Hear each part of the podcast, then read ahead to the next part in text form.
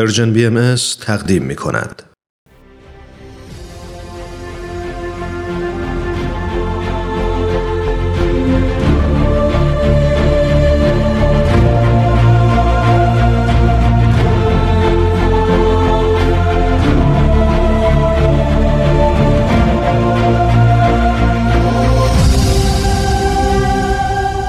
چشمه خورشید، نگاهی به آثار حضرت باب. عزیزان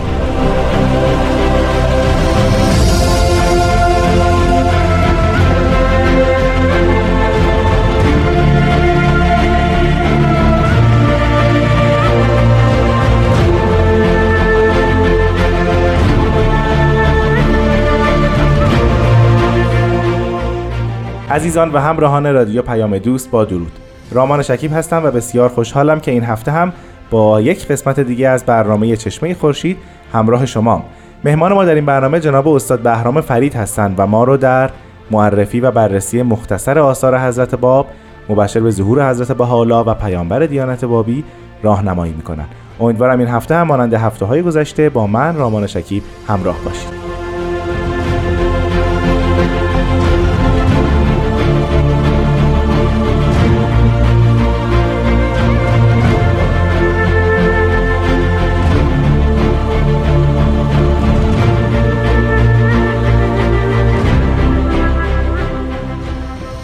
جناب فرید، وقت شما به خیر. بسیار خوشحالم که این هفته هم شما رو زیارت میکنم. وقت شما و شنوندگان عزیز هم به خیر. من هم خیلی خوشحالم که یک بار دیگه این توفیق نصیب شد. جناب فرید، ما در هفته های گذشته در مورد توقیع تفسیر بسم الله از آثار حضرت باب صحبت کردیم. در هفته گذشته صحبت های ما بیشتر حول محور آیه بسم الله الرحمن الرحیم، معانی آن، تفاسیری که روش نوشتن و همینطور مقام حرف با و نقطه اون بود. اگر اجازه بدین، هنوز که در همین حال و هوا هستیم، یک سوال من اینجا بپرسم. بله. ما آیه قرآنی داریم در مورد پیش از خلقت مادی انسان در این عالم و تعلق گرفتن روح به جسم و اون لحظه ای است که خداوند در عالم ذر اعما ارواح انسانها را جمع کرد و از اونها پرسید الست بربکم و قالوا بلی، و اونها گفتن بله، تو خدای ما هستی. بعضی از مفسرین اشاره میکنن که این جمله الست بربکم با الست ربکم تفاوتی نداره، یعنی اون بای بربکم گویا اینجا در ظاهر یک بای اضافی است. بله. با توجه به اینکه ما راجع به حرف با صحبت کردیم در هفته‌های گذشته، این این سوال را چجور جواب میدیم؟ بله، این یکی از موزلات یا اویسات تفکر و الهیات اسلامی است که در آیه قرآن یک مفاوضه بین خدا و بشر صورت گرفته و این این تلقی، یعنی جهان الست، فقط در قرآن ذکر شده و در ادیان دیگر، یعنی مسیحیت و یهود یا سایر ادیان، چنین مفهومی وجود نداره، یعنی چنین گفتگویی صورت نگرفته. خلاصه کلام این است که خداوند در بدو آفرینش، برای اینکه الوهیت خودش رو با مخلوق خودش عهد ببنده و تثبیت بکنه، از اونها پرسید که الست بربکم قالوا بلی، و همین جهان الست رو به وجود آورد. بله. یک مفهوم کلی در اینجا هست و استنتاجاتی که از این آیه شده، یک یک مفهوم ظاهری هم توش وجود داره، به این معنا که از جهت ظاهری این مفسران قرآنی یا تمام اندیشمندان اسلامی بر این بودن که این آیه، اون حرف بایی که الست به ربکم، این حرف به تعبیر نحویون جر زائدی است که حتی معنی نباید بشه. بله. که اینکه خدا صحبت کرده و همون ابتدای قضیه این حرف جر زائد رو به کار برده برای افصح کلام، برای کاملترین گفتارها که خدا باشه. چنین مفهومی خیلی خیلی دور از ذهنه. بله. که خدا جمال باشه و کمال، ولی همون اول یه حرف بای زائد به کار برده باشه. اینو خیلی ها ایراد گرفتن. شاید در افکار عارفان اسلامی بیش از همه این تجلی کرده که حقیقت این بای چیست. شاید ابن عربی در تفسیر حرف بایی که نوشته باشه تا حدودی به این قضیه نزدیک شده بود. ده. که این نمیتواند حرف جر زائد باشه و احتمالا یک مفهومی در این حقیقت با نهفته است و بعد اومدن توضیح دادن که اگر قرار باشه که این با همون بها باشه، اون وقت میشه آیه رو اینجوری تفسیر کرد، الست بهاء ربکم یا بهاءالله.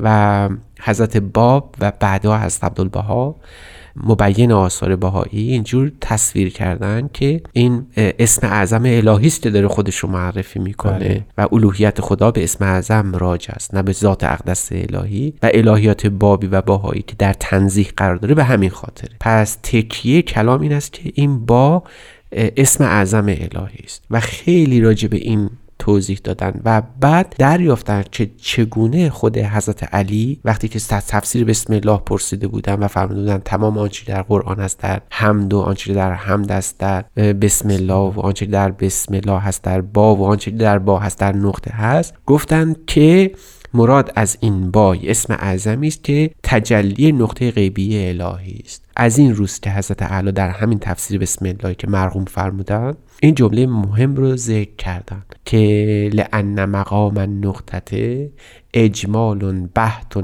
بسیط صرف و ظهوره الاول فی مقام الالف و الالف اسمه الحسنا و مثاله العلیا و له الهیمنة علی جمیع الحروف من التکمین و تشریع و هو الغیب الممتنع. یعنی اون نقطه الهی که تحت با هست غیب معنی لا یدرک. این حرکت بسیار نزولی و طولانی خودش انجام میده که زیر الفی که مبسوط هست قرار بگیره. در این صورت وقت این مثال اولیای خدا ظاهر میشه که همون با باشه. این با تجلی بها که حقیقت غیبی الهی هست در واقع معنی میشه. پس به این صورت خداوند در آیه الست به صورت ظاهر هرگز حرف اضافی و حرف زائد به کار نبرده، در حقیقت خواسته به ما توضیح بده که مفهوم غیب معنی الا یدرک همیشه در مقام بساطت خودش و بسیط صرف خودش باقی خواهد موند. اگر قرار باشه جلوگر بشه بعد از یک مقام دیگری از او یاد بکنیم که این مقام با بها یا مشیت اولیه باشه.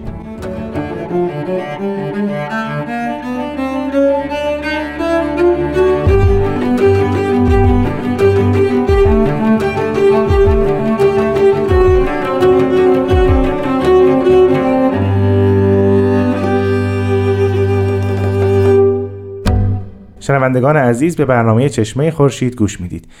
جناب فرید پیش از استراحت فرمودید که یکی از تفاسیر نقطه با همون ذات غیب معنی لایدرکه. بله بله. ولی ما در هفته گذشته باز یک تفسیر دیگری از این نقطه داشتیم که اون نقطه اولاست یا یکی از صفات حضرت باب. درست. این دوتا چطور با هم جمع میشن؟ بله، در حقیقت در این تفسیر بسم الله از حضرت اعلی ما با همین نقطه کلیدی سر و کار داریم که برای نقطه دو مقام مقرره. یک مقامی است در بساطت خودش محفوظ میمونه. بله. که دلالت بر ذات غیب معنی لا یدرک داره، الوهیت خدا رو نشانه گرفته. از طرف دیگه این نقطه حرکتی میکنه که در طول حرکت خودش برای پیدا کردن اون تعین مجبوره که در یک مقام دیگری بنشینه که اون مقام دیگه بساطت صرف نیست بلکه بسیط بودن اوست در عالم امر. یعنی هنوز به عالم خلق هم نرسیده. هنوز به عالم خلق هنوز نرسیده ولی میخواد توضیح بده که اون نقطه ذات غیب معنی لا یدرک در عالی ترین مفهوم تنزیه خداست. بله. این اگر قرار باشه مقام دومی پیدا بکنه و اون نقطه بخواد نقطه مبسوطه بشه و تفصیل کل اشیا در تکوین و تشریع قرار بگیره به تعبیر ملیح ایشون، بله. مجبوره که مقام دیگری برای خودش اتخاذ بکنه. ما بعدها میبینیم که در اون زیارتنامه حضرت امام حسین که حضرت بهاءالله مرقوم فرمودن، بله. این جمله بسیار مهم وجود داره و اشهد ان به مصیبتی که ترکت نقطه و مقر حلالا و اتخذ مقاما تحت البا. یعنی اون نقطه الهیه به این مصیبت، یعنی شروع تکوین الهی، مقر اصلی خودش رو رها کرد و اومد زیر با نشست تا با اسم پیدا بکنه. و جالب اینه که این اسم در زیارتنامه امام حسین که این کلمه کلیدی به کار برده شده خود مفهوم حسین و حسین علی که نام حضرت بهاءالله رو تداعی میکنه. بله. که ما توز... در جای دیگری توضیح دادیم که منظور از این با مشیت اولیه تحت نام بها باشه. اشاره فرمودید به نام حضرت بهاءالله میرزا حسینعلی نوری که در زیارتنامه بله. امام حسین هم وجود داره و اشاراتی بهش میشه. از طرفی شما اشاره کردید که اون در اون آیه الست الست بربکم الست بهاءالله ربکم هست. درست. آیا منظور اونجا این هست که الست و میرزا حسینعلی نوری ربکم، یا اینکه نه بهاءالله و میرزا حسینعلی نوری در دو تا حیز جدا هستن اینجا. بله اینجاست که اون ایراداتی که به دیانت بهایی گرفته میشه اینجا پاسخگویی میشه. بله. ما به هیچ وجه معتقد نیستیم که حضرت بهاءالله میرزا حسینعلی نوری که اسم عنصری ایشون هست، بله. مقام انسانی ایشون هست، همون مقام مشیت اولی است در واقع. ما به هیچ وجه وارد این مقولات از این دست نمیشیم. باید اینطور تعبیر کنیم که حضرت بهاءالله از اقصا نقطه عالم حق حتی تا مادون عالم خلق حضوری دارن، ظهوری دارن، جلوه‌ای دارن که در هر کدوم از اینها مقامی پیدا میکنن. خودشون در ضمن یک لوح توضیح میدن که از اقصا نقاط عالم امر تا مادونش به این عبد راج است، در مقامی در مقام عبودیت قرار دارن و ما میدانیم که مثلا در لوح سلطان ایشون خودشون رو تحت عنوان غلام یاد کردن. بله. این در منتها رتبه عبودیت ایشون در عالم خلقه، در مقام خودشون رو پدر یک فرزند نامیدن، همونجور که میدونید حضرت عبدالبهاء فرزند ایشون محسوب بودن. در مقامی خودشون رو در حیز همسر یک زن معرفی کردن که ایشون حرمشون آسیه خانم مادر حضرت عبدالبهاء بوده. بله.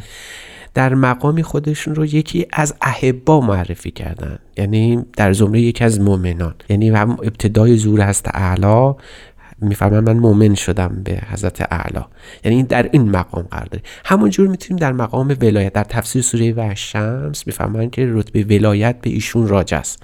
در مقام نبوت ایشون یکی از رسولان الهی است و همینجور اگر سلسله مقامات رو طی کنیم و به سمت عالم امر صعود کنیم، در مقام ایشون مشیت اولیه هستند.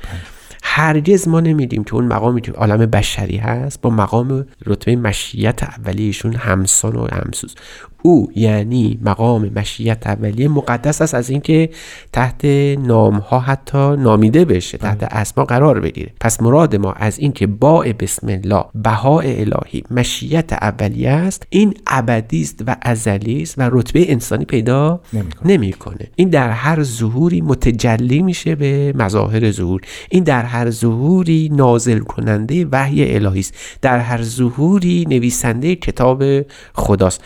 پس در واقع مشیت اولیه او فراتر از جنبه‌های عالم خلق قرار داره. یعنی یک مظهریتی وجود داره به نام بهاءالله که بهاءالله در هر ظهور داره ظاهر میشه و حالا با نام‌های متفاوت. اینجا مقصود میرزا حسینعلی نوری یا حضرت بهاءالله یا پیامبر دیانت بهایی نیست، به هیچ مقصود اون مظهریتیه که ظاهر میشه. کاملا درسته، کاملا این مفهوم است که آن آنچه را که ما به عنوان بهاءالله میشناسیم در واقع سیمای روحانی یا مشیت اولیشون که ظاهر در هر ظهوره. بله. ما اون رو به عنوان باء بسم الله میشناسیم.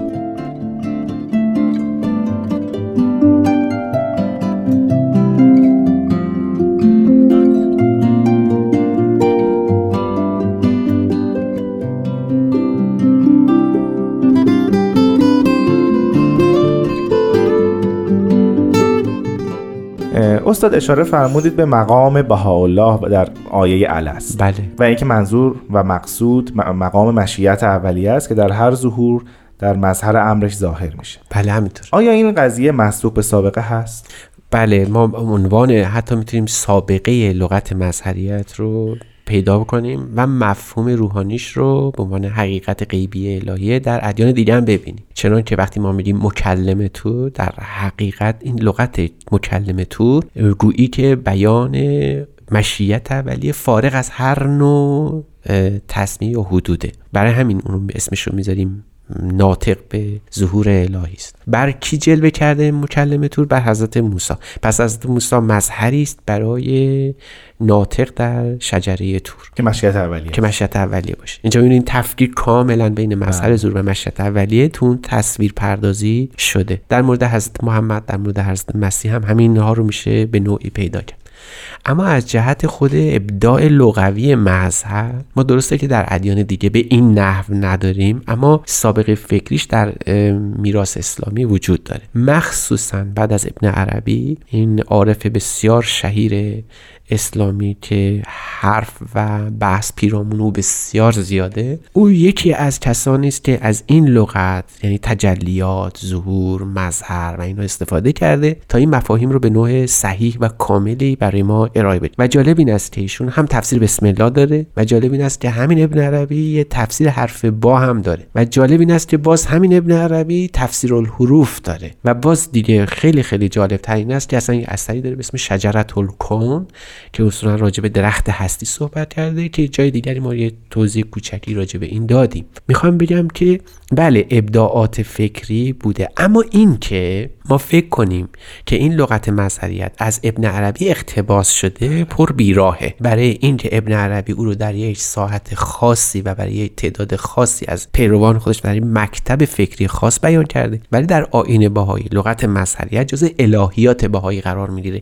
که اگر او رو نپذیری در واقع تمام نظام الهیات بهایی تقریبا از هم میپاشه یا به صورت مخدوش در میاد. اما جواب سوال این است که بله میشه سبب قون رو پیدا کرد. پس یعنی با این تفاسیر در ظهورات گذشته مظاهر ظهور با مشیت اولیه سخن میگفتن، مکلم بله. مکلمتون کاملا درست سخن میگفتن، اما در این دور خود مشیت اولیه ظاهر شده.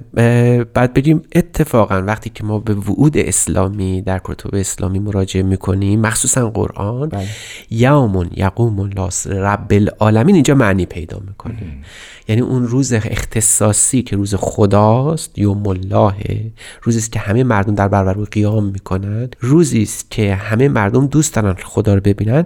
مرادشون دیدن خدا نیست چون ذات خدا دیده نمیشه، بلکه مرادشون حضور مشیت اولیه بدون هیچ حجابی در عرصه خاکی است. اینه که تفاوت دیانت بهایی رو با سایر ظهورات الهی بیان میکنه و آنچه را که حضرت بهاءالله در آثار خودشون و حضرت اعلی در ضمن توقیعات و الواح خودشون بیان کردن همین معنا بوده که ظهور حضرت بهاءالله اگر عظیمه و بزرگه به همین خاطره که امروز بی حجاب و بدون هیچ گونه واسطه خود مشیت اولیه در حال سخن گفتن در قمیص مظهریت هست. دیگه با مظهریت صحبت نمیکنه، با مسئله ظهور صحبت نمیکنه، بلکه در قمیص مظهریت داره با ما فاش سخن میده و این اون وعده الهی است. فمن کان یرجو لقاء رب فلیعمل عملا صالحا، یعنی دیدار خدا بالمشافهه، رو در رو. باز توضیح میدیم که اینجا منظور ذات غیب معنی الهیات نیست چون دیده نمیشه, نمیشه. بلکه دیدن مشیت اولیه است در قمیص مظهریت. ولی اینجا خیلی خط باریکیه میان رب و مشیت اولیه، درسته، میشه مشاهده رب و مشاهده مشیت اولیه. این تفسیر مشیت اولیه خیلی نزدیک به مفهوم رب و شاید همین تصور رو ایجاد کرده که بهایان پیامبر خودشون رو خدا میدونن. بله که الان توضیح داده شد بله. که مراد اونها هرگز خدا به مفهوم ذات غیب معنی لا یدرک نیست نیست بلکه عظیمترین یا نزدیکترین جلوه خداوند به عالم امر و خلقه. له الامر و خلق اینجا معنی پیدا میکنه. سپاسگزارم جناب فرید. ما یکم در اگه موافق باشین در مورد ظاهر این اثر صحبت بکنیم، ظاهر تفسیر بسم الله. بله بله حضرت باب این اثر رو در چارده باب تنظیم کردن. باب اول خطبه اونه و باب انتهاییش خاتمه اثر. اگر این دوتا رو جدا کنیم در دوازده باب دیگر میمونه که حضرت اعلی کوشیدن در طی این دوازده باب بسم الله رو تفسیر بکنن. چند باب اول ایشون راجع به الهیات، نقطه و اهمیت سر صحبت شده و چند باب دیگر راجع به حروف بسم الله. در حقیقت میشه گفت که این دوازده تا باب یک دو بابش مربوط به نقطه الهی است. بعد از بسم الله که دوازده تا حرف داره چند تا رو انتخاب کردن و بعد بسم الله الرحمن الرحیم که نوزده حرف داره از این نوزده حرف چند تا حروف رو به طور خاص انتخاب کردن و در ظل هر حرف اون بسم الله رو توضیح دادن. یعنی میخوام بگم یک نگاه حروفیه یا نقطویه نسبت به این بله اثر وجود بله. داره که ما رو یادآوری میکنه که به نظامی به اسم نظام مکتب حروفیه که پیش از این یه اشاراتی کوتاهی بله راجبش داشتیم بله. پس حضرت باب شاید مثلا راجع به حرف نقطه با حرف ها را و نون بیش از همه صحبت کردن و در ضمن هر کدوم الهیات بابی که معطوف به الهیات شیخی هست رو تصویر کردن و بهش پرداختن. اما چرا بعد از شرح مفاهیم نقطه به شرح واژه سر میرسن؟ چرا سر؟ در حقیقت باید اینطور اصلاح کنیم که ایشون ابتدا به واژه سر پرداختن و چهار مقام برای سر قائل شدند. ولی بیدرنگ این رو گفتند که سر که اینجا مفهوم هست، اسرار یا پرده ها یا راز هاییست که در مورد نقطه وجود داره. آها. یعنی میخوان توضیح به ما بدن که بزرگترین سر عالم که سر آفرینشه و بزرگترین پرسش جمعی همه انسان در کل تمام ادوار تاریخه، پیدا کردن همون مفهوم حقیقتی است که ما در اسلام اون رو به عنوان نقطه غیبی الهی میشناسیم. بله. این دغدغه همه بوده و این سر بودنش به همین خاطره. خود خدا هم در ضمن یک حدیثی گفته بود که البته در همین تفسیر بسم الله بهش اشاره هست که الانسانو سری و انا سرهو. این سر خداوندی است که همیشه وجود داره و فقط هم نوع انسانی است که به این سر توجه داره و این سر کدوم سر هست، کدوم رازه، کدوم غیب است که غیبی است که بعد آشکار بشه، البته نقطه الهی است که یک مفهوم روحانی رو در بر می‌گیره. بسیار سپاسگزارم از شما جناب فرید. وقت این برنامه ما به پایان رسید. ما در هفته آینده بیشتر راجع به این اثر صحبت خواهیم کرد. در خدمتتون هستم. شنوندگان عزیز، از شما هم بسیار سپاسگزارم که با ما همراه بودید. تا هفته آینده، خدا نگهدار.